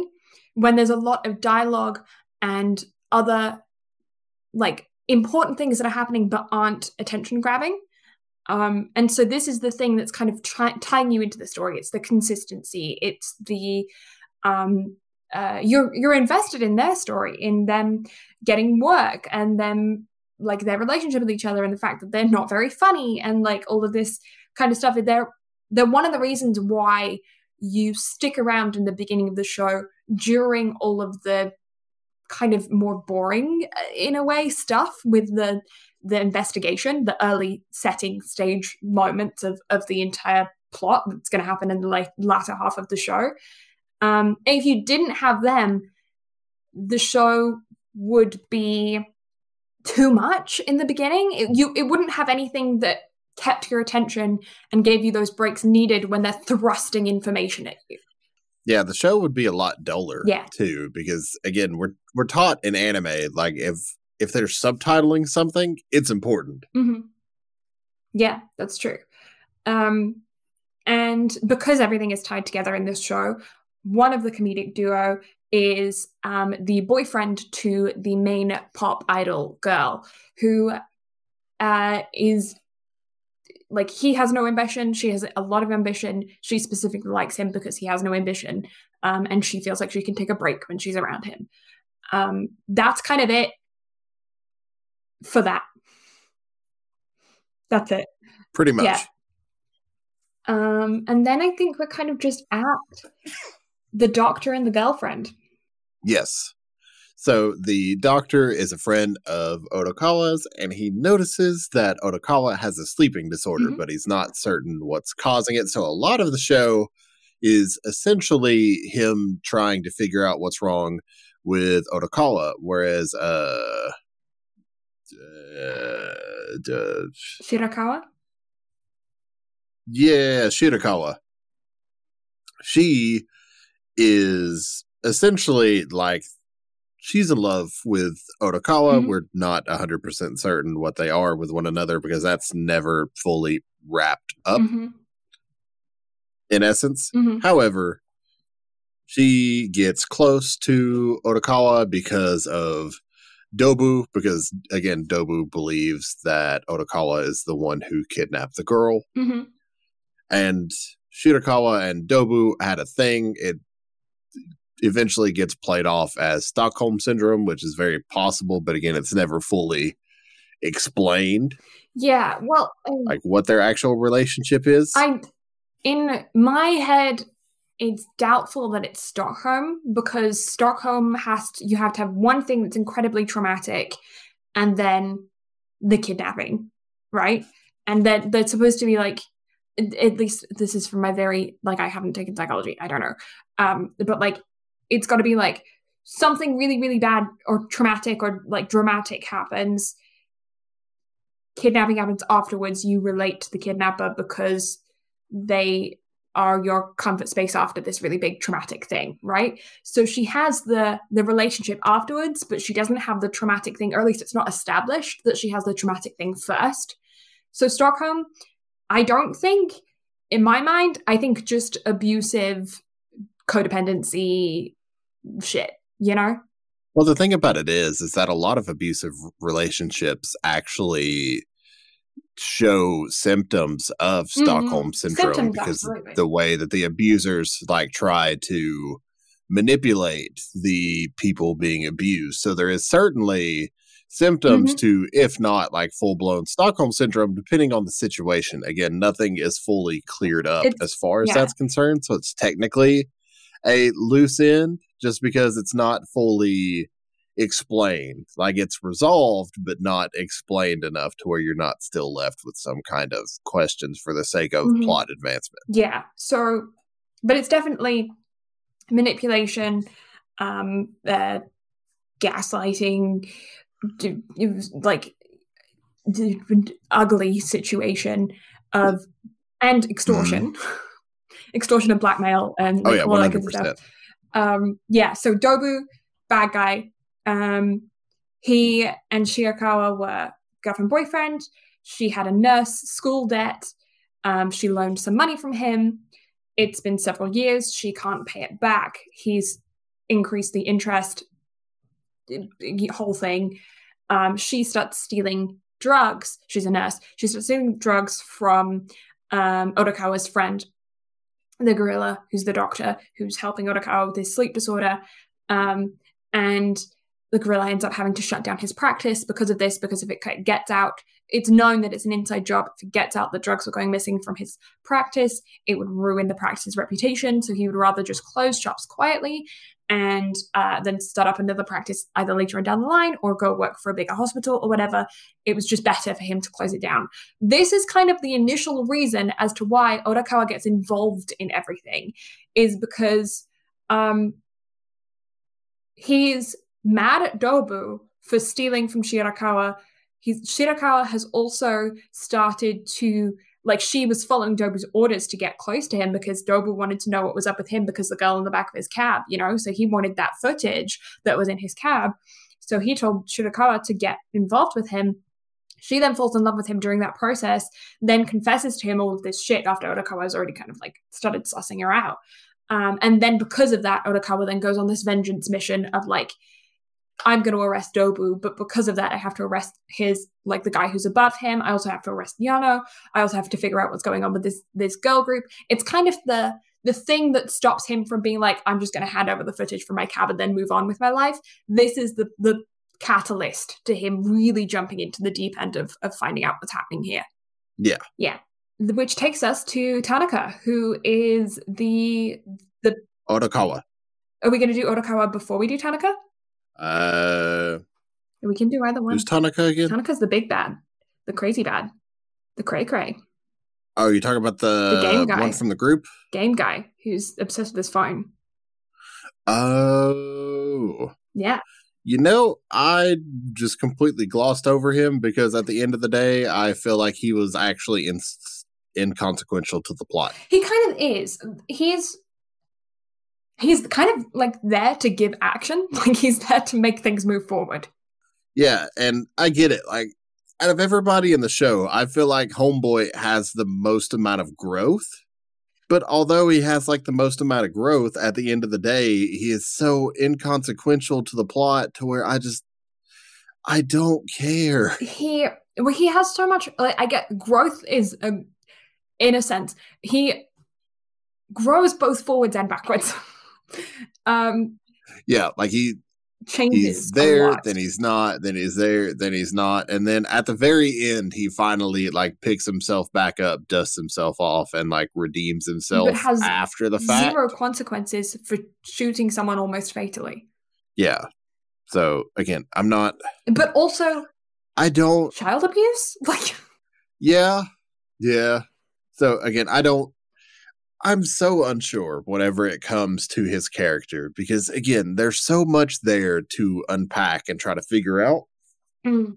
But it just it's very anticlimactic how it ends because it's like, oh, I'm a shoot or I'm a try to kill Odokawa, but instead Dobu's pressuring me and he's like, Oh, you ain't got any bullets left. So boom, shoots Dobu and then has a psychological breakdown and just hightails it away and then decides to change his life around and then he actually becomes a good worker and is fine with his life and erases the Zootopia game that's on his phone because of a fucking extinct bird. Yeah, uh, I found his episode with the erasers and everything kind of tedious. I mean, I think the thing about it is is that unlike the comedy duo, his character I don't feel like is necessarily super essential to the plot. Um yeah. I I think the show would be the same without him. And I do think I agree. yeah, and I think the episode where we get all of his backstory and stuff like that kind of seems a little bit ridiculous. I mean, Mhm. like I think what the thing about it is is that it's a big deal to him. Like the, the situation with the eraser and him going on this bidding war and stealing his brother's computer to be able to do this and stealing his dad's credit card and all this kind of stuff. Like it's a very big deal to him and to his character, especially considering the result of what happens and then how that ties into the boss and everything and the fact that like he was the one to sell the eraser that didn't actually follow through with it. But it doesn't really feel su- like a super big deal to the viewer and the moment of where he gets beaten up by his father just feels abrupt and uncomfortable, but it doesn't necessarily feel like it's abrupt and uncomfortable for the purpose of the story. It just kind of feels like it's abrupt and uncomfortable because it is. Yeah. So he's probably my least favorite aspect of the show. I can agree with that because again, he's so inconsequential Mm. to the plot. The high schooler that hangs out with a comedy duo, I care more about Agreed. than this guy. Yeah. And I'm yeah, and I guess the thing of like him getting zero consequences for anything. Like freaking monkey dude Edgy got more consequences than he did. hmm And he literally shot someone after Yeah. terrorizing them for like a month. hmm Yeah, I don't know. Okay, so Odokawa, main plot line. Odokawa, Odokawa. our boy, Mhm. our boy. Mhm. What a homie. The biggest homie. Yeah. So our boy, Odokawa, Mhm. he went through some shit as a kid that is later on explained. Mhm. However, he just wants to drive a taxi. He wants to pay off the agency that let him live on his own, let him be able to get to the point to where he could have his own taxi business Mhm. and live his life. However, he gets entangled with Shitagawa, with Dobu, with fucking Tanaka trying to hunt him down and kill him. Mhm. He literally gets entangled in a web of shit that he wants nothing to do with. He gets entangled in the kidnapping case, all of that. Homeboy doesn't deserve any of the shit that he's put through, but also some of that he kind of brings on himself with his attitude and smart elegance. But also, we can kind of appreciate that. Yeah, so he he's obviously our main character. When he was again, like as I was saying before, like when you start watching this, you don't know if he's good or bad, and you don't know if he's good or bad until the very end of the show. And the very end of the show leaves you with that he's neither good nor bad, he's human. Leaning on the good side compared to the other characters, but he's human. Uh, and so we learn that he had an accident when he was younger because his parents were a whole mess. And um, uh, his mom drives the family um, into the ocean in a murder suicide and attempted murder of him. But he gets out of the car and escapes.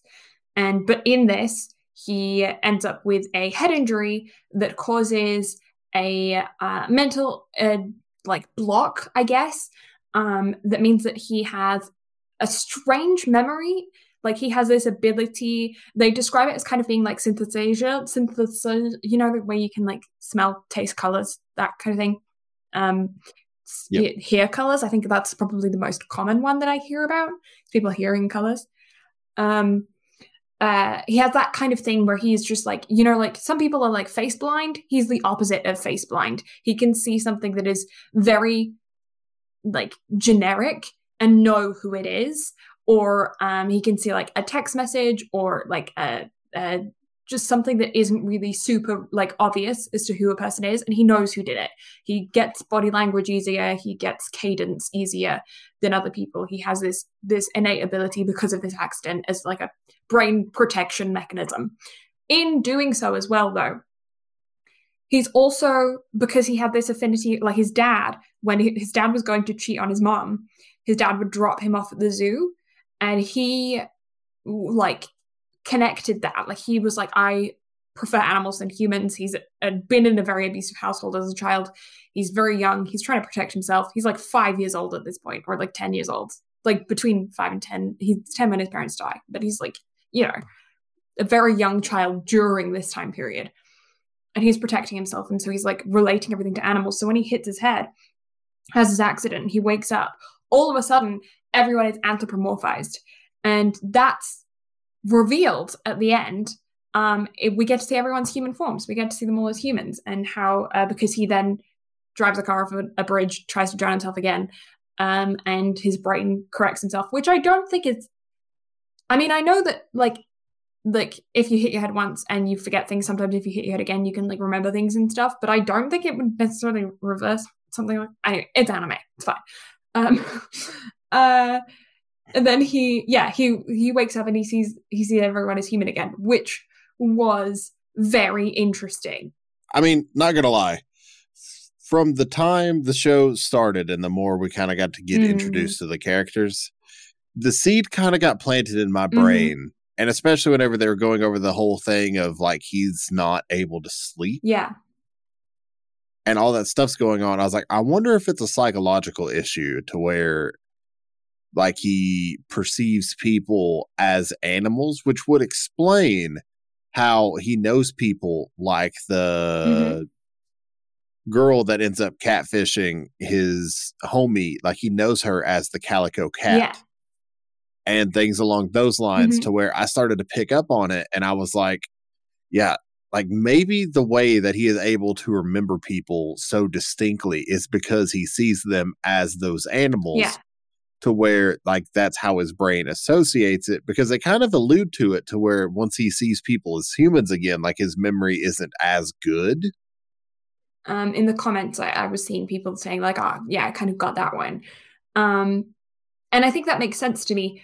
The thing, the thing that i find interesting is that i remember hearing him say things like oh she's the calico cat out loud but i would be interested mm to go back and watch it again and see if he was only saying those things to himself or in internal dialogues and stuff because I don't know if he ever verbalized that out loud. I think he may have, like to the manager. Mm. He's like, that's not the calico cat that I remember. Yeah. Because I don't remember it being in italics. No. Sometimes, if that makes sense. Because typically in subbed anime, whenever people are having an internal dialogue, for those that don't watch subbed anime, mm it's done in italics to represent that what's being said is either not seen mm-hmm. or not heard. So I feel like there were times whenever it wasn't in italics, so he actually said it. Mm-hmm. However, my memory could be foggy on that. I'm not hundred percent certain. Yeah, that's kind of how I feel as well. It's it's like I that's why another one of the reasons why I want to watch it again is because I want to go through and watch it and like and try and see like did he ever say anything that would like weird anybody out? Like did he ever ever say mm. you know ah oh, you're a because i feel like he said to shirakawa um you're the only alpaca. How do you recognize it was me? Well you're the only alpaca i know. You know i feel like he said that. Yeah. But like if he was saying yeah that, and again like he constantly refers to people like either to himself or to them that they are gorilla like. Yeah. Or uh like whatever animal that he associates them with mm. to where I was like, huh, okay, so he associates them as that. And that's obviously how they are being portrayed yeah.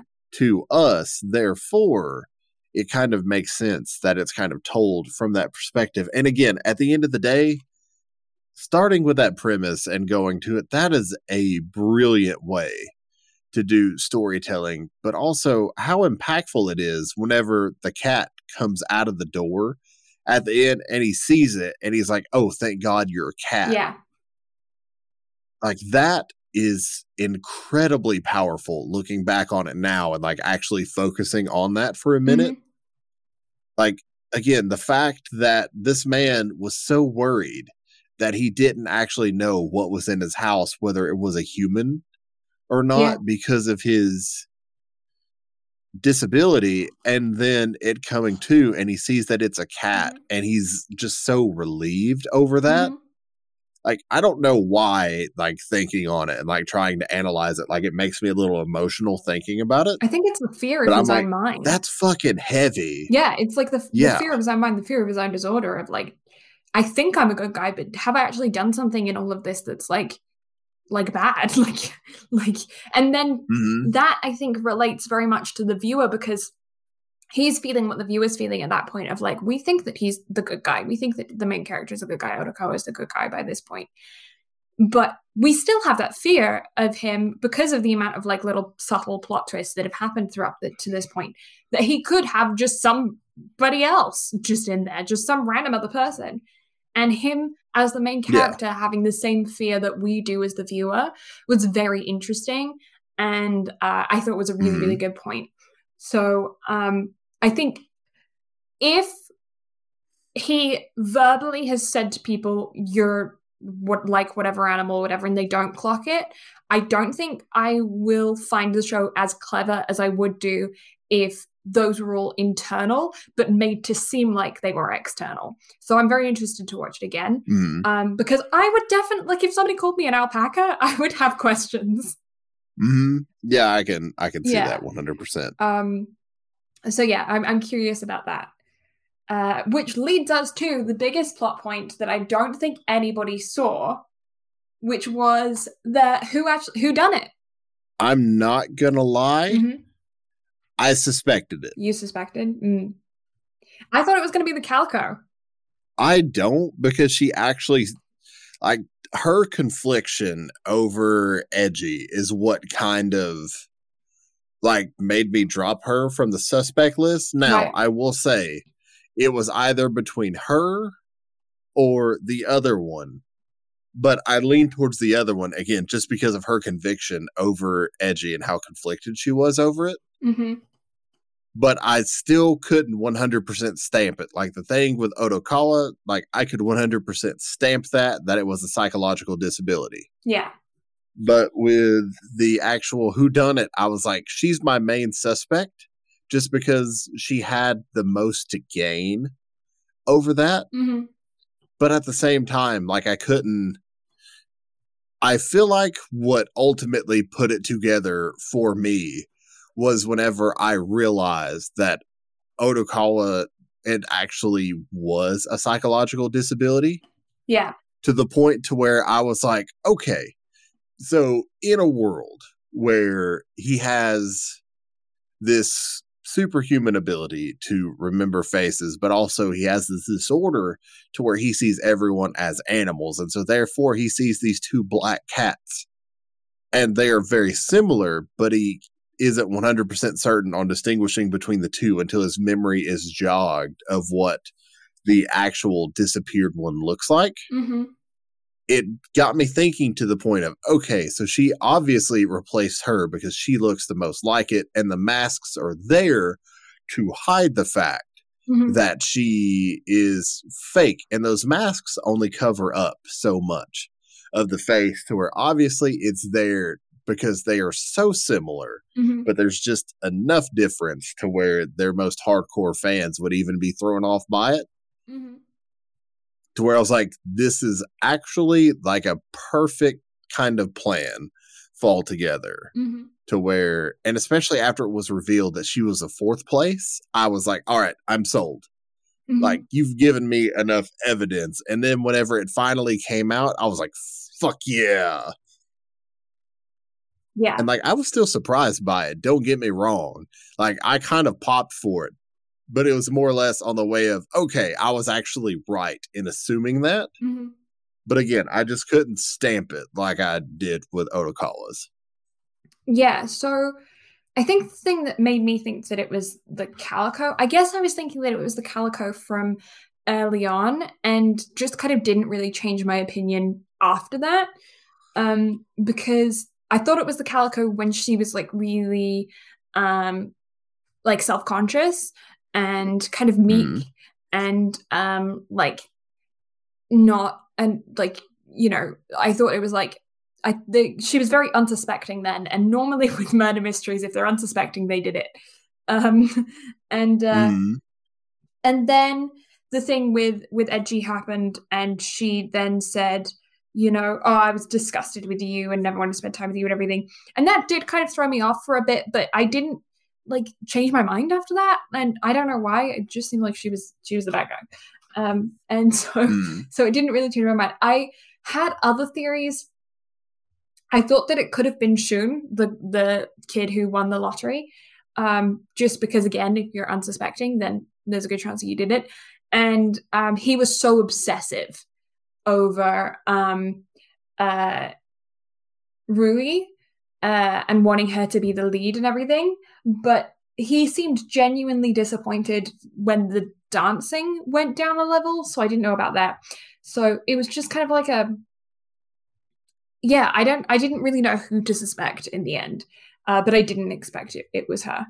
I didn't feel like she was fleshed you know out who else like I yeah, you know who else I could have like I had like a slight suspicion towards? Who? The boyfriend.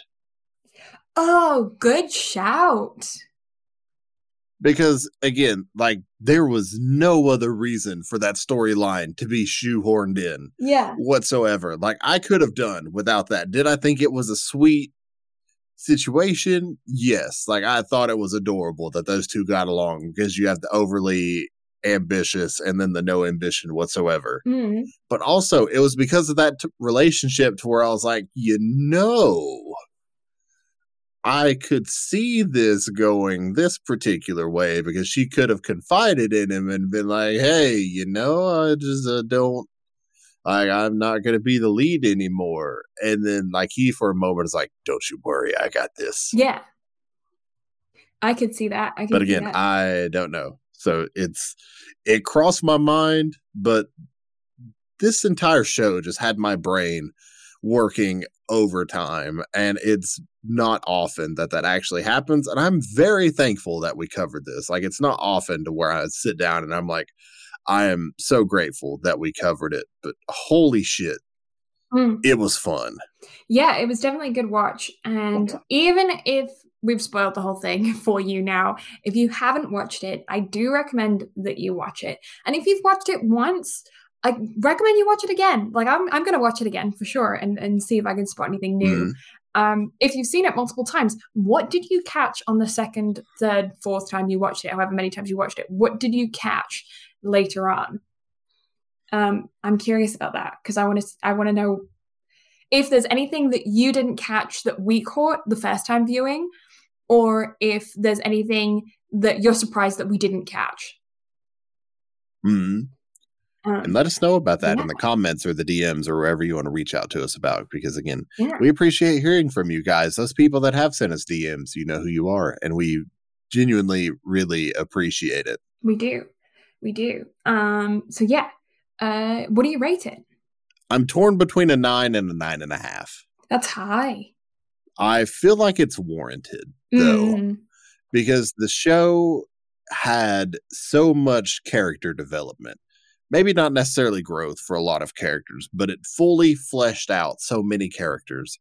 Its story was compelling from start to finish, minus Homeboy with the eraser.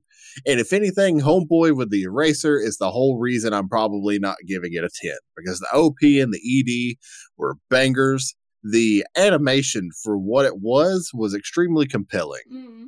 for what it had going on again, everything about it just captivated me from start to finish to where I genuinely did not want to put it down. I had to take breaks because again, it made me uncomfortable, but also that level of uncomfortable is what I feel like kept like bringing me back to it. Mm-hmm. Because I feel like the reason it probably made me so uncomfortable was because it's very it's not often to where I have to overthink things and try to piece things together, especially whenever it comes to an anime. but also it hit on some really like tough subjects, like real subjects. Like everything about this is probably something that's playing out somewhere right now in real life. Mm. Like it's just real. And I feel like that is just what drew me to it. Yeah. So again, because of its falters here or there, I'm probably just going to give it a nine instead of a 10 because it is not perfect. But holy shit, it is one of the most entertaining, like overall entertaining anime that we've watched in a long time, at least as at least in my opinion. Yeah. Uh I I'm sitting at an eight right now. I think the things that are knocking it down for me as well is again that one character, the eraser dude. I, I found his episode tedious. I found the child abuse uncomfortable for uncomfortable's sake um, and not super relevant. Like his whole arc, his whole story, I didn't find to be necessary to the plot. And I, yeah, I, I would have been fine without his character in general. Um, and then also, I'm taking off a point as well because at the moment, I'll have to double check this, in which case my score may change. But at the moment, I feel like Urakawa verbalized that people were animals to them. And if they didn't clock that as strange, then you know, I feel like that's that's a strange thing, for, especially considering that they weren't complimentary animals all the time. Like for him to refer to his almost girlfriend as an alpaca, it's not very complimentary to her, and I feel like he did verbalize that to her. Um, and because there was no like, I would have even accepted just like a look of like confusion on her face would have been fine. That would have done it mm. for me. Um, but because there was nothing well, there, I don't know. I will say, whenever it came to the uh, the thing with Shirakawa, and even with the manager of Mystery Kiss, mm-hmm. I feel like he said that they were like a yeah, but insert animal here. If you said your girlfriend was like an alpaca, she's gonna look at you funny. like, like it's well, not I mean, nice. Again, people attribute things in weird ways. I don't see what's wrong with alpacas. They're nice animals. There's, there's, would I ever would I ever compare my girlfriend to an alpaca? No, because she doesn't remind me of an alpaca. I feel if like anything, she's a cat lady, so she reminds me of a cat. Yeah, okay. So the calico cat, I can feel like it's fine because calicos are rare and she's an idol and like it, it's yeah, okay. I can see that. I just look like a calico cat. Fair enough. You know, the alpaca one's what throws me. If you're talking to a, a love interest and you say that they remind you of an alpaca or they look like an alpaca or I could tell who you were because you're the only alpaca around here, which I think was the context. Um, they're gonna at least look at you funny. And because I don't remember that happening, I'm sitting at an eight right now. If if there was context to that that I'm not remembering, I'm misremembering something, then my score may change. For now, that's where I'm sitting. So eight slash nine question mark on the schedule. I, I'm sticking at an eight right now. But speaking of are you can how's your score faring after a week uh, last week, we reviewed Bubble, um, the movie, and you sat at a 6.5 question mark. What are your thoughts now? I haven't had time to think about it because I've been so goddamn stressed about having to finish two anime for us to be able to record in the middle of a week. yeah. So between that being stressed about how much shit I have going on this weekend and going to meet the girlfriend's parents. I'm just I haven't even given it any thought. So come back to me next week and I promise I will have thought about it some more. Fair enough. I I have thought about this movie. This movie has not escaped my brain this entire week. You can ask my mom and my brother because oh my god, boy dates a bubble. then that sentence has I've we we've got a puzzle going on the kitchen table right now. Me and my mom occasionally sit down to do it, and for some reason that puzzle has just been triggering my brain to be like, I cannot believe they made a film where a boy dates a freaking bubble. I cannot get puzzle, over that film. bubble, close enough. I can't get over that film. It's ridiculous. The plot doesn't make any sense. I'm going into a ramble about it. I I can this is my dive. This is turning into my dive. Like it's every moment that I think about it, this film gets worse and worse in my brain. The only thing that's acceptable about it is the fact that it's got a good soundtrack and the and the visuals are nice.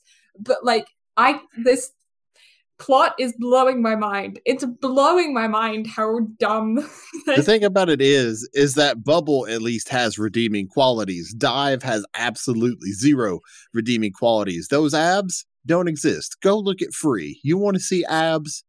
Go look at Free. Um, but you want something aesthetically pleasing to look at, go look at Free. Yeah, go but, look at that fucking rugby anime that Bubble, we watched. Go look at Haikyuu, just not season four because that was done by Ghibli and it just doesn't make any sense whatsoever.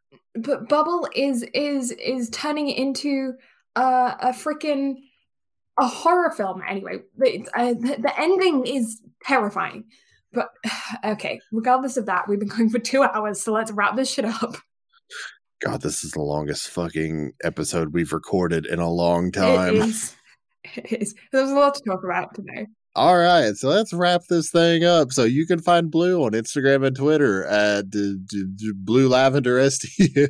yeah, and you can find Brad on Twitch and Instagram at Brad Carter Gaming. You can find both of us at BNB Anime on all of your favorite social media platforms. We also have a YouTube channel, BNB Anime, the same thing where you can watch these episodes um, or well listen i suppose it's still auditory um, and uh, if you are currently listening on youtube you're a week behind. You can listen to one more episode if you hop on over to your favorite podcasting ep- thing platforms apple podcast spotify that kind of shit. Um, you also can download the episodes directly from the website if you want to www.bnbanime.com next week what have we got have we decided if we're going to do Belle or not? I think we're probably going to do Belle. Let's do another movie next week. Okay, so Belle it is. Belle is a hit anime sensation that hit theaters not too long ago and is actually, I think it hit theaters right around the time that I went to go see Sing a Bit of Harmony. Mm-hmm. So, unfortunately, I had to choose one or the other, and I went with Sing a Bit of Harmony, which I do not regret in any way, shape, form, or fashion. So, with that being said, I'm excited to sit down and watch this with you because visually it looks great. How does the story hold up? I don't fucking know. However, it should be fun nonetheless. Yes. So, come back next week for that. That's it, bitches. We out. Bye-bye. Bye.